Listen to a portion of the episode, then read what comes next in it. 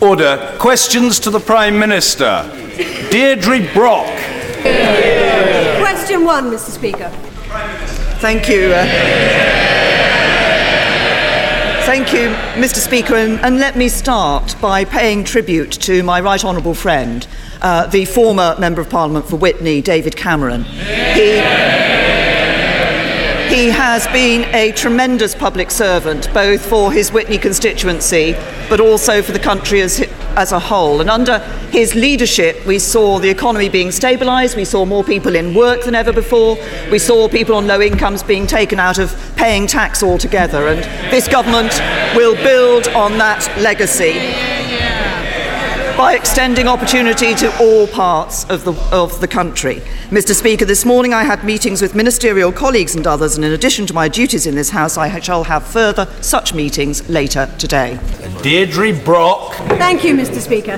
Last week, the Prime Minister couldn't tell us whether she was in favour of staying in the single market. Yeah. Now, as an Edinburgh MP, can I tell her um, how important the financial sector is to Scotland's economy? I wonder, therefore, if she can tell us whether she agrees with her Foreign Secretary that passporting for financial services is guaranteed to continue after the UK leaves the European Union. I, am not going to give the Honourable Lady any different answer from the answer that I gave the House on many occasions last week, which is, which is that this government will be working to ensure the right deal for the United Kingdom in trade, in goods and services. And that includes listening to the uh, concerns that the Scottish Government may wish to raise for us, that governments in Northern Ireland and Wales will uh, raise with us as well. We will be fully engaged with the devolved administrations. But I say to the Honourable Lady, as I said last week, that actually the best thing for the financial sector in Edinburgh, the best thing for the economy of Scotland, is to be part of the United Kingdom.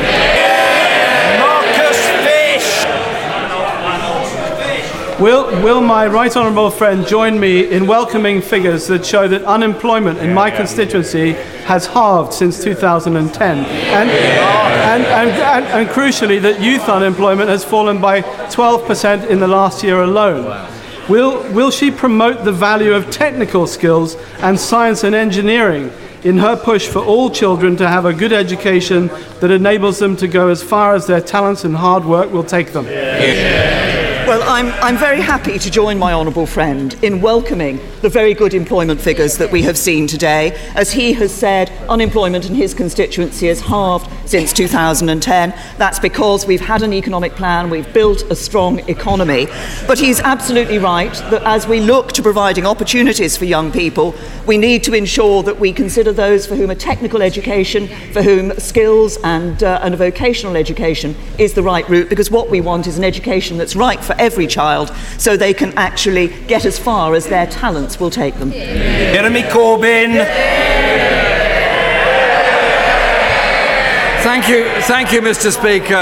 I'm sure the whole House will join me, my friend, the member for Knowsley, and Jane Kennedy, the Police and Crime Commissioner for Merseyside, in paying tribute to the police constable who was stabbed several times yesterday in the line of duty while trying to arrest a rape suspect in Huyton. Can we all wish him well and a speedy recovery?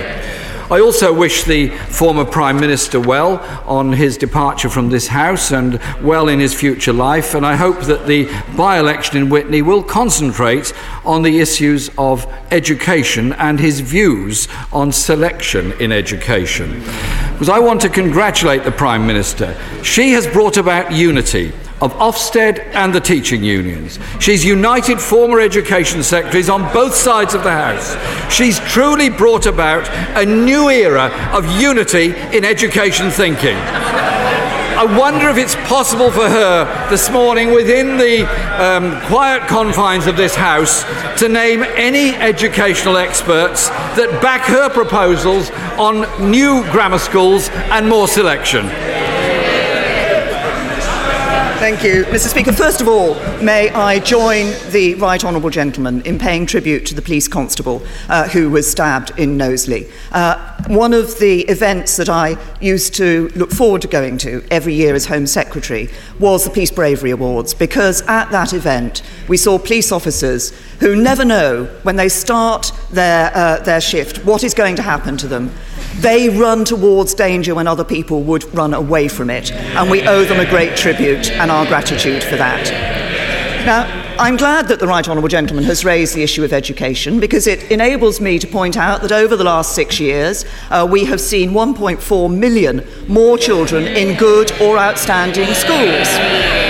That's, that's because of the changes that this government introduced. It's because of the free schools, the academies, head teachers being put in charge of schools, more choice for parents, changes which I note, all of which the Right Honourable Gentleman opposes.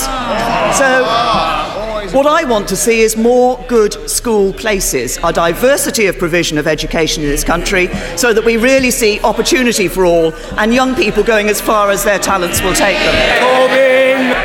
Mr. Speaker, I asked the Prime Minister if she could name any experts that could help her in this policy, and uh, sadly she wasn't able to. So, can I quote one expert at her? His name is John, and he's a teacher. And uh, he wrote to me and said, The education system and teachers have made great strides forward to improve quality and delivery of the curriculum. And he says, Why not fund all schools properly and let us do the job? The evidence, Mr. Speaker, of the effects of selection is this.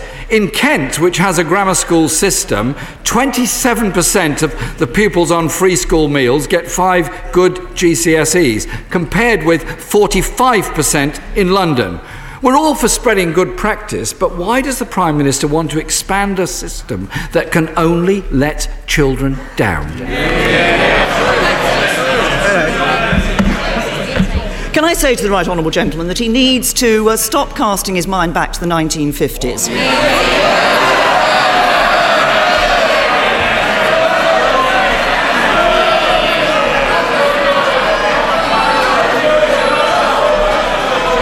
What, uh, what we will be what we will be doing what we will be doing is ensuring that we are able to provide good school places for the one and a quarter million children who are in schools that are failing, inadequate, or need improvement. Those children and the parents of those children know they are not getting the education that is right for them and the opportunities that they need. And when, it look, when we look at the impact of grammar schools, if you look at attainment on, uh, for disadvantaged and non disadvantaged children, the attainment gap in grammar schools is virtually zero, which it isn't in other schools. It's opportunity for young people to go where their talents will take them. And I know that the Right Honourable Gentleman, I know the Right Honourable Gentleman believes in equality. The Right Honourable Gentleman believes in equality of outcome. I believe in equality of opportunity. He, he believes in levelling down. We believe in levelling up.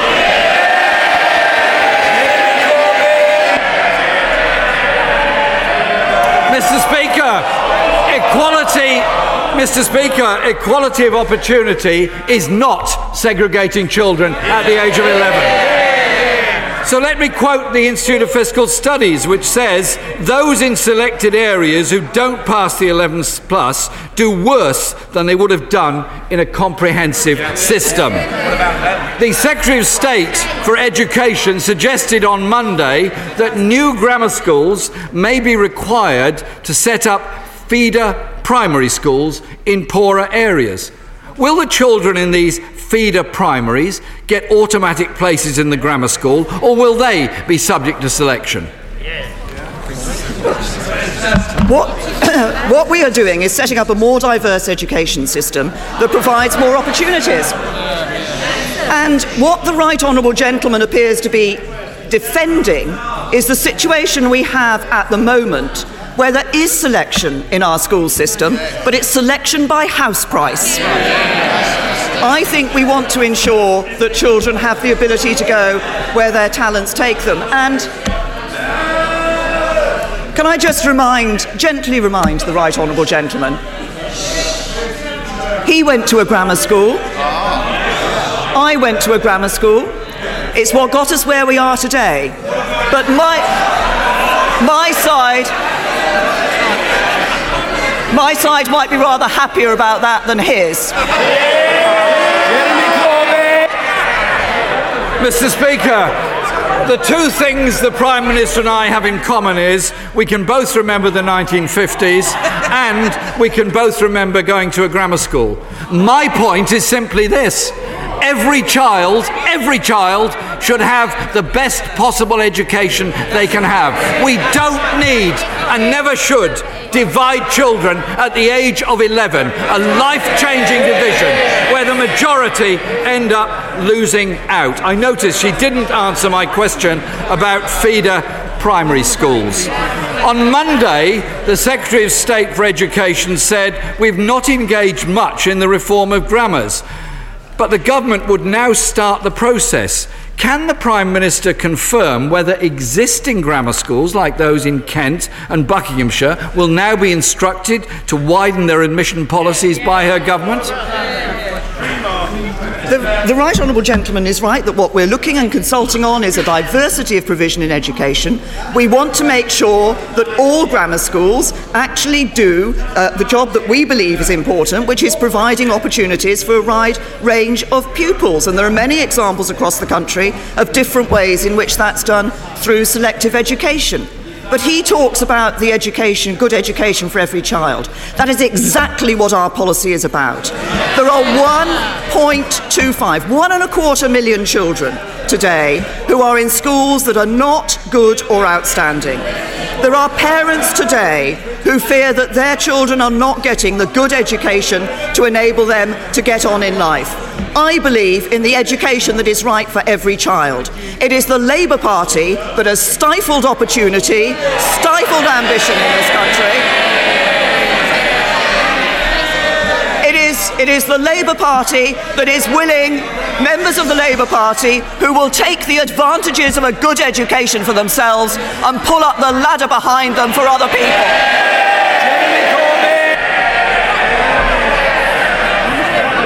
Mr. Speaker, I, I'm, I'm, sorry that the Prime Minister was unable to help anyone in Kent or Buckinghamshire in the answer to my question, and presumably she will have to return to it.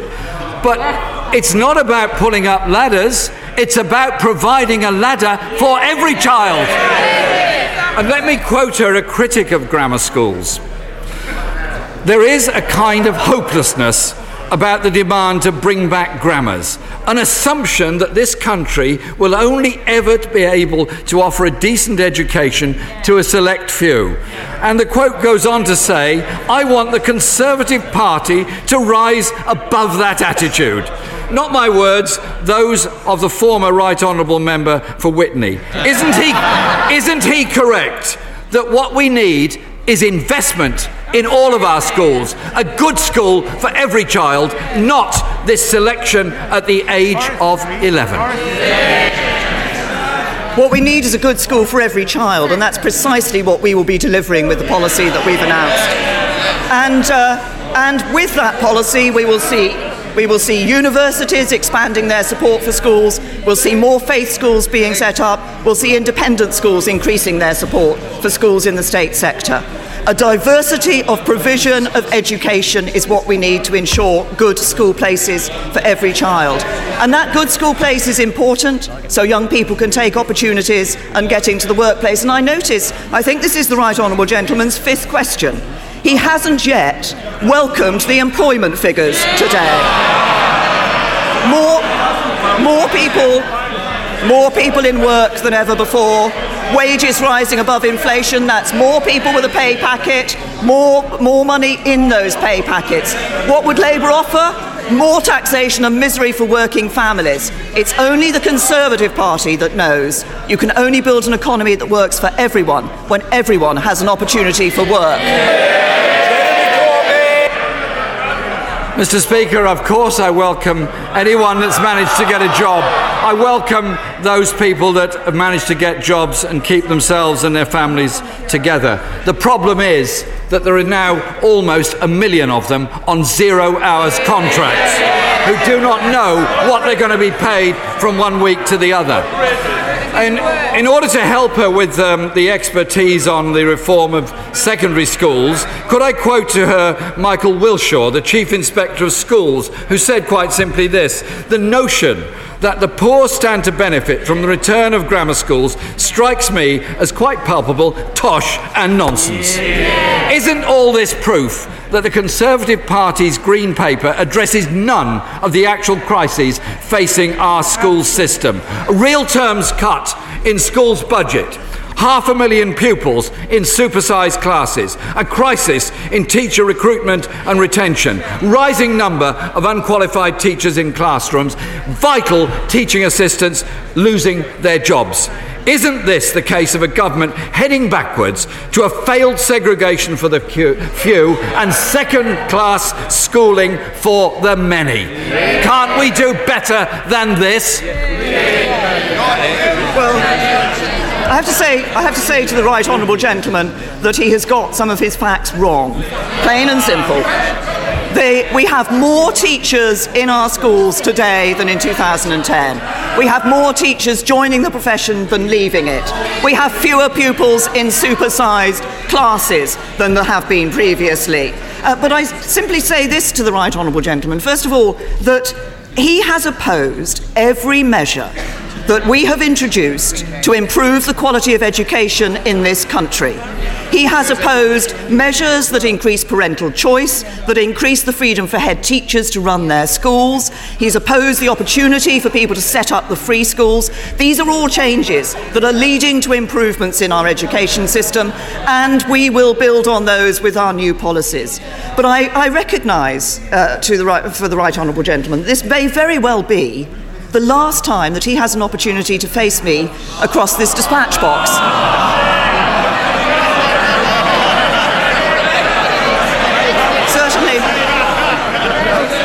certainly, certainly, certainly, certainly, if his certainly if his members of parliament have anything uh, have anything to do with it, uh, I, I, I, I accept that he and I, I accept he and I don't agree on everything. Well, actually, probably we don't agree on anything, but but I must say to him that he has made his mark. Let's just think of some of the things that the Right Honourable Gentleman has introduced. He, he wants coal mines without mining them, submarines without sailing them, and he wants to be Labour leader without leading them. One thing we know whoever is Labour leader after their leadership election, it will be the country that loses. Order! Can I just order? Can I just point out to the House that progress today at this question time session has been absurdly slow. Absurdly slow. And I asked order, I ask the House on behalf of our constituents to show some respect for those colleagues who want to question the Prime Minister. And I am determined to get down the list. Craig Williams. Thank you, Mr. Speaker. Students from Cardiff schools and UK schools attended the recording of the British Holocaust survivors, giving their testimony for future generations. It was a deeply moving experience for them and a stark reminder to us to fight racism, anti Semitism, and hatred in all forms.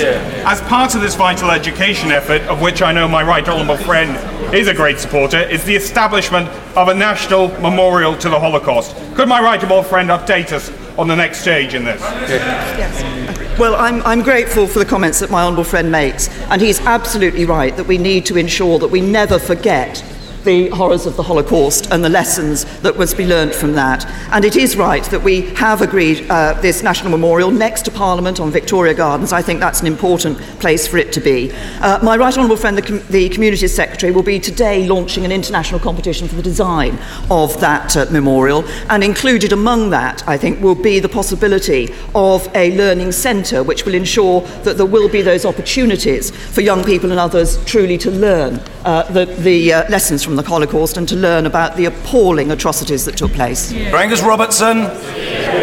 Uh, last week, the Prime Minister was unwilling or unable to give any assurances about remaining in the single European market. Today, she's been unwilling or unable to give any assurances to the financial sector about protecting the passporting of financial services. Meanwhile, millions of people from across the United Kingdom depend on freedom of movement across the EU for business and for pleasure. They face the prospect of having to apply and possibly pay for visas. Is the Prime Minister in favour of protecting visa free travel? Yes or no?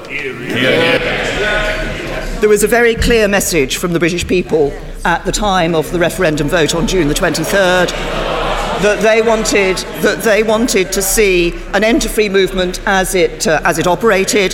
They wanted to see control of the movement of people from the European Union into the UK, and that's what we will deliver. Angus Roberts. Mr. Speaker, the Prime Minister and the UK government are totally unwilling to tell us the true cost Here, of here. Brexit and what their negotiating position will be. In contrast, there's a different tune from the European Union. Their new EU negotiator, Guy Verhofstadt, has said, and I quote, It's wrong that Scotland might be taken out of the EU when it voted to stay.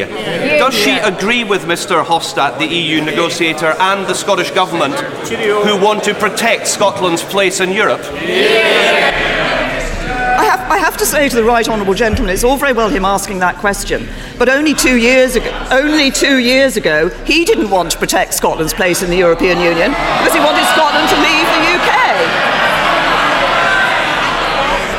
And, uh, and on all of these questions, whether it's the question of the referendum uh, for leaving the European Union, the referendum on independence in Scotland, or questions in this House, the right honourable gentleman seems to think that if he asks a different que- the question all the time, he'll get a different answer.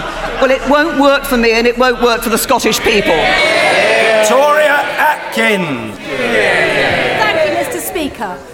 Freedom of speech is a fundamental British value, whi- which is undermined by so called safe spaces in our universities, where a sense of righteous entitlement by a minority of students uh, that means that their wish not to be offended shuts down debate. As students around the country return to their places of learning at the start of this new academic year, does my right honourable friend agree that university is precisely the place for lively debate and that fear of being offended must not trump freedom of speech? Well, I, I absolutely agree with my honourable friend. We want our universities not just to be places of learning, but to be places where uh, there can be open debate, which is challenged, and people can, uh, can get involved in that. And I think everybody is finding this concept of safe spaces quite extraordinary, uh, frankly. We want to see that uh, innovation of thought taking place in our universities. That's how we develop as a, as a country, as a society, and as an economy. And I absolutely agree with my honourable friend. Owen Thompson. Mr. Speaker, nine year old Mohammed is one of thousands of child refugees alone in Syria. His parents fled the country believing he was dead and have resettled my constituency of Midlothian. In March, Mohammed was identified as being alive, but has since been kidnapped, badly beaten, and left for dead before uh, being refound again. He now lives in fear of daily attacks or sexual violence and assault. Will the Prime Minister agree to meet with me to urgently review the steps the government could take to reunite Mohammed with his devastated family and provide him with the support required to overcome his ordeal? Obviously, I'm, I'm not as aware of the uh, details of the individual case as the Honourable Gentleman is. The Home Secretary has heard uh, him, and if he would like to write to her with the details, I'm sure this case will be looked at. Of course, there are rules that do enable family reunion to take place, and also we are, as a country, uh, taking, uh, have committed to take a number of children who are particularly vulnerable, potentially vulnerable from sexual violence, from the region around Syria to ensure that we can resettle them in the UK and take them out of that fear uh, that they're seeing. But I, my right honourable friend, the Home Secretary, will look at the case if he cares to write to her. John Barron. What assurance can my right honourable friend give that whatever criteria comes to guide our immigration system, it will be fairer than the present system? It will no longer discriminate against peoples from outside the EU as the present system does.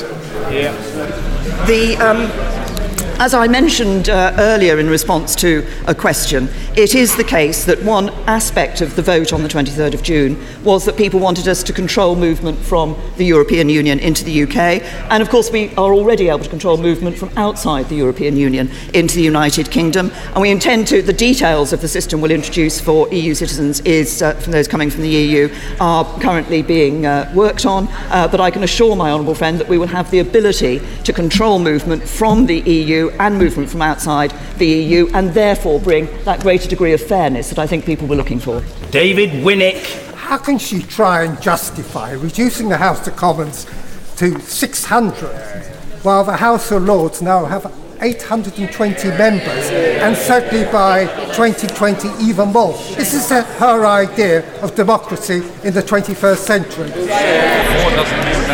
Well, I, I have to say to the Honourable Gentleman that, of course, uh, the House of Commons voted for that reduction in the number of members of Parliament. I think people wanted to see that.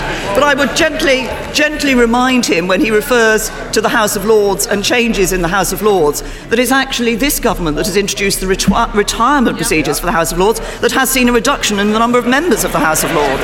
Lucy Frazer. Thank you very much, Mr. Speaker. Yeah, yeah. Uh, the NHS five-year forward view states that in future we will see more care delivered locally. Does the Prime Minister think that in line with that, the Cambridgeshire and Peterborough CCG ought to consider the importance of local care when assessing the future of the Princess of Wales Minor Injuries Unit in Ely? Well, my honourable friend is right. The five-year plan does include uh, that uh, proposal for local, more local input in terms of care at a local level, and it's absolutely right that in looking at, for example, the future of minor injuries units, local people should be considered and local concerns taken into account. I understand there is due to be a meeting in Ely later this month to consider this, and I hope that my honourable friend and her constituents will be able to make their views known at that meeting. Richard Burden. Mr. Speaker, tomorrow I'll be helping to launch launch a programme at the engineering company ADI Group in my constituency to boost the interest of 14 to 16 year olds in engineering skills. Now, no doubt the Prime Minister would like to join me in congratulating ADI Group, but would she take it from me that her words of congratulation would mean rather more if they were not accompanied by cuts of between 30 and 50% in apprenticeships funding a programme which the Institute of the Motor Industry has described as a car crash. Yeah, yeah. Well, I, I of course, uh, am happy to commend the, uh, the company that he has referred to, and of course, the, uh, the West Midlands are an important uh, driver in terms of engineering skills uh, in, this, uh, in this country, but I simply don't recognise the situation he set out in relation to apprenticeships. We've seen two million apprenticeships created under, un, over the last six years. We're committed as a government to seeing more apprenticeships being, being created. That's giving young people opportunities uh, like the young people I met when I went to Jaguar Land Rover, to g- learn a skill, to get into uh, a, a, job, to get into the workplace, and to get on where their talents will take them. Yeah. Bruce. Yeah, yeah, yeah. Does the Prime Minister agree that the life chances of many children, particularly in our poorest areas, are limited through living in chaotic and unstable households? And would she kindly look at the All Party Parliamentary Children's Centre Group report recently produced, which recommends family hubs in local communities and other solutions to this issue, with a view to considering it further? Thank you, uh, thank you. Can I say to my commend my honourable friend on the work that she's doing on the All Party Parliamentary Group? Uh, the the question of that stable background, that family background that young people are brought up in is obviously an important issue, and she has been a champion for uh, families and for family life. Um, I, I, can I say to her that I have set up a, a uh, policy route for, with, uh, led by my honourable friend, the member for Mid Norfolk, and I'm sure I will ask him to look very carefully at the report that has come out of the All Party Parliamentary Group and to see what, uh, what we can take from that. Alex Cunningham. Thank you, Mr. Speaker. On Monday, the Parliamentary Advisory Group on Carbon Capture and Storage published a report about the potential of CCS to create thousands of jobs, save the country billions of pounds, and play a major role in meeting the UK's emission reduction targets. CCS is critical to Teesside. So, can the Prime Minister tell the House when the government will publish its long awaited new strategy? Yeah, yeah. Thank you. Uh, thank you. Uh, can I first of all say that um, the issue of uh, climate change, of reducing emissions, and our energy policy are very important to this government. We have a fine record in this area, and we will be continuing to uh, continuing to do that. Uh, but on the issue of carbon capture and storage, this has been looked at carefully in the past. It is a, the, one of the key issues around this is the uh, is the cost. we will continue to invest in the development of CCS. We're developing over 130 million to develop the technology technology through innovation support with the aim of uh, reducing its costs. And so we will continue to look at the role that it can play. Thank you, Mr. Speaker. A governor Neville Road Infants in Bramhall, I know that schools have to make the best use of their resources. Therefore, I was shocked to learn that schools in the Northwest are charged £27 million for their water charges. Will the Prime Minister agree with me that schools are important community hubs and, we, and would the government make representations to Ofwat to change the banding guidance that schools are committed, considered community assets rather than classified in the same way as big business? Well, uh, can I first of all commend my honourable friend and others in this House who play a role as school governors, a very important role. She's right that schools need to think carefully how they are using their resources. I think the approach taken by water companies does change, but we are actually looking at the guidance to water companies uh, in, in relation to how they can uh, deal with schools and whether they could uh, be looking at schools and, and using more concessionary rates in relation to schools. Elliott. Thank you very much, Mr. Speaker. And the Prime Minister may be aware of uh, last week's BBC Spotlight programme which there were serious allegations of corruption and fraud around the NAMA sale of properties in Northern Ireland. Can the Minister, Prime Minister confirm what agencies will be investigating those and if the National Crime Agency will be involved and will a report be publicly published in due course? On, I have to say to the Honourable Gentleman on the specific issue that he has raised, if I may, we'll come back to him on the details of that. As he knows, the National Crime Agency does operate in Northern Ireland on a slightly different basis from the basis in which it operates elsewhere across the United Kingdom, and it will be necessary this, for the issues where they are being looked into to ensure that the appropriate skills and capabilities are brought to bear. But if you may, I will write to him with detail uh, answer to his question. Theresa Villiers. Will the Prime Minister give her full and enthusiastic support to President Anastasis, Anastasiades and Mustafa Akıncı as they reach a crucial stage of their negotiations, which we hope will deliver a negotiated settlement for a free and united Cyprus? Yes, I'm, I'm happy to join my right honourable friend uh, in uh, what she says. I think it is important, I think everybody across this House will wish these talks well and hope that they have a successful conclusion. Lisa Nandy. It's been two years since the Prime Minister set up the child abuse inquiry. It's on to its fourth chair, and last week the outgoing chair said that it had become inherently unmanageable. Since the Prime Minister appointed Dame Lowell Goddard to her position, will she insist that she comes before this House Yeah, to explain yeah, yeah, herself? Surely child abuse survivors deserve an explanation. Well, first of all, on the, on the process point that she's raised with me, of course, it's not for the Prime Minister to insist who attends before a committee of this House. I understand Dame Lowell Goddard has been invited to attend the committee. But what I would say on the child abuse issue is I think she and I share, we share across this House, many honourable members, a desire to see these issues of these appalling crimes of child abuse being properly looked into. It's important that the inquiry, uh, Dame Laura Goddard has set up the inquiry, the Truth Project, uh, many aspects of this which are already in place and operating. Uh, and I'm very pleased uh, that Alexis Jay has taken on the role as chairman of the inquiry. She chaired the Rotherham work. I think she will do this work extremely well, and we will have answers to questions that so many have been asking for too long. Thank you, Mr. Speaker. Child sexual exploitation is an issue that affects many communities. Does the Prime Minister agree that shining a light on the events of the past is the best way to learn lessons in the future? And will she agree to an independent review of child sexual exploitation in Telford? I think my uh, honourable friend has just shown the cross party uh, uh, concern that there is on this issue of child abuse and child sexual exploitation. It is absolutely right, as my honourable friend says, that we are able to look into uh, the abuses of the past and the crimes of the past. There will be important lessons we need to learn from that as to why institutions that were supposed to protect children fail to protect children. Uh, it's for the authorities in Telford to look specifically at how they wish to address these issues in Telford. Um, but I'm sure, as my right honourable friend, the Home Secretary, has heard her comments, and I'm sure she will want to take that up with her.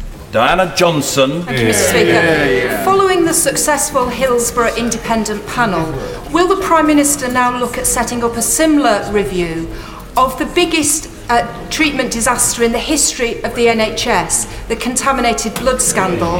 Victims are still waiting for answers and justice 35 years on. Well, the, the Honourable Lady raises, uh, obviously raises a very important point in relation to contaminated blood. I will take the point that she has made away and, and consider it. Um, obviously, uh, as she will know, that the reasons and the, the uh, uh, background which led to the Hillsborough Independent Panel, but I recognise the concern that people have about contaminated blood and will uh, consider the point that she's made. Shailesh Vara. Mr. Speaker. The uh, Prime Minister will be aware of coverage regarding a report to be published by Dame Louise Casey, the government's integration czar. The report will speak of British laws, culture, values, and tradition, such as Christmas, being threatened by political correctness from council officials. Will the Prime Minister take this opportunity to send a loud and clear message that the best way to secure a harmonious society is not only for mainstream Britain to respect minority traditions such as Diwali, Vaisakhi, and Eid, but also that council officials appreciate that minority communities should respect the views and traditions of mainstream Britain. And that means and that means Christmas is not winterval and Christmas trees are not festive trees. I, I do agree with my honourable friend. Um, I'm not going to uh, comment or preempt the findings of Louise Casey's work and her review, which is an important piece of work that she's doing. I will simply join him in saying this that what we want to see in our society is tolerance and understanding. Uh, but we also we want minority communities to be able to recognise and stand up for their traditions, but we also want to be able to stand up for uh, our traditions generally as well, and that includes Christmas. Nigel Dodds. You, Mr. Speaker. Would, would the Prime Minister look very carefully at the calls from the Royal British Legion and Poppy Scotland for new questions to be added to the next census so that we can better meet the needs of our serving personnel in the armed forces, our veterans and their families. And in Northern Ireland, where such a massive contribution is made to the armed forces in terms of recruitment and service, would she look carefully at the distribution of funding under the Armed Forces Covenant so that there is equitable funding across all regions and countries of the United Kingdom? Well, I say to the right honourable gentleman that, of course, I'm pleased that it was this government that introduced the military covenant and has recognised the importance of uh, that, uh, that bond and that, uh, that link with uh, those who are serving in our armed forces, but also the importance uh, in terms of uh, veterans in our armed, uh, our armed forces. I haven't seen the specific request from the Royal British Legion and, and Poppy Scotland. Uh, I will certainly, that will certainly be looked at by the Cabinet Office when considering the next census. Mr. David Tredinnick. Does she agree that the cooperation between Russia and the United States in respect of Aleppo sets a very important precedent and that it is in the British national interest to redevelop our links with Russia and then we may be able to solve many more problems in that region. Well, my, right, my honourable friend is right that the uh, agreement that has been reached between Syri- uh, Russia and the United States about Syria is an important agreement, and I think everybody in this House will want to see that uh, working, being put into practice, and actually working on the ground. I would say there have been a number of occasions where we've seen what appear to be steps forward, and sadly it hasn't been possible to implement them. But I hope that this will be different uh, uh, this time, and I think it would mark an, im- an, an important step. But in relation to Russia, I should think we should have no doubt uh, about uh, the relationship we should have with Russia. It is not a business as usual relationship. I made that very clear when I was responding to the report on the uh, uh, murder of Litvinenko, and we should continue with, with that position. George Howarth. Can I join with my right honourable friend, the Leader of the Opposition, the Prime Minister, Jane Kennedy, the Police and uh, Crime Commissioner on Merseyside, in commending the bravery, the tremendous bravery of the police officers involved in the stabbing incident in my constituency yesterday, and also for, despite that, apprehending the suspect. And will the Prime Minister acknowledge that the police, often in very dangerous circumstances, are being asked to do more and more with fewer and fewer resources? Well, I, I, once again, I join the uh, honourable gentleman, right honourable gentleman, in recognising the uh, work of the individual police constable, as he says, apprehending. Uh, the, the, the three police constables, I apologise, three police constables in apprehending uh, while being under attack. I think, as I said earlier, our police officers bravely go where others wouldn't go in order to protect the public. Uh, they uh, do so much in the line of duty, but also for some when they're off duty as well. Uh, uh, they're prepared to go and face danger in order to protect us. Uh, on the issue of resources, I would simply remind him that, of course, we have protected police budgets uh, over the period of the Comprehensive Spending Review settlement. Uh, in, in the face of a proposal from his front bench that we should cut them by 5 to 10 percent. Order!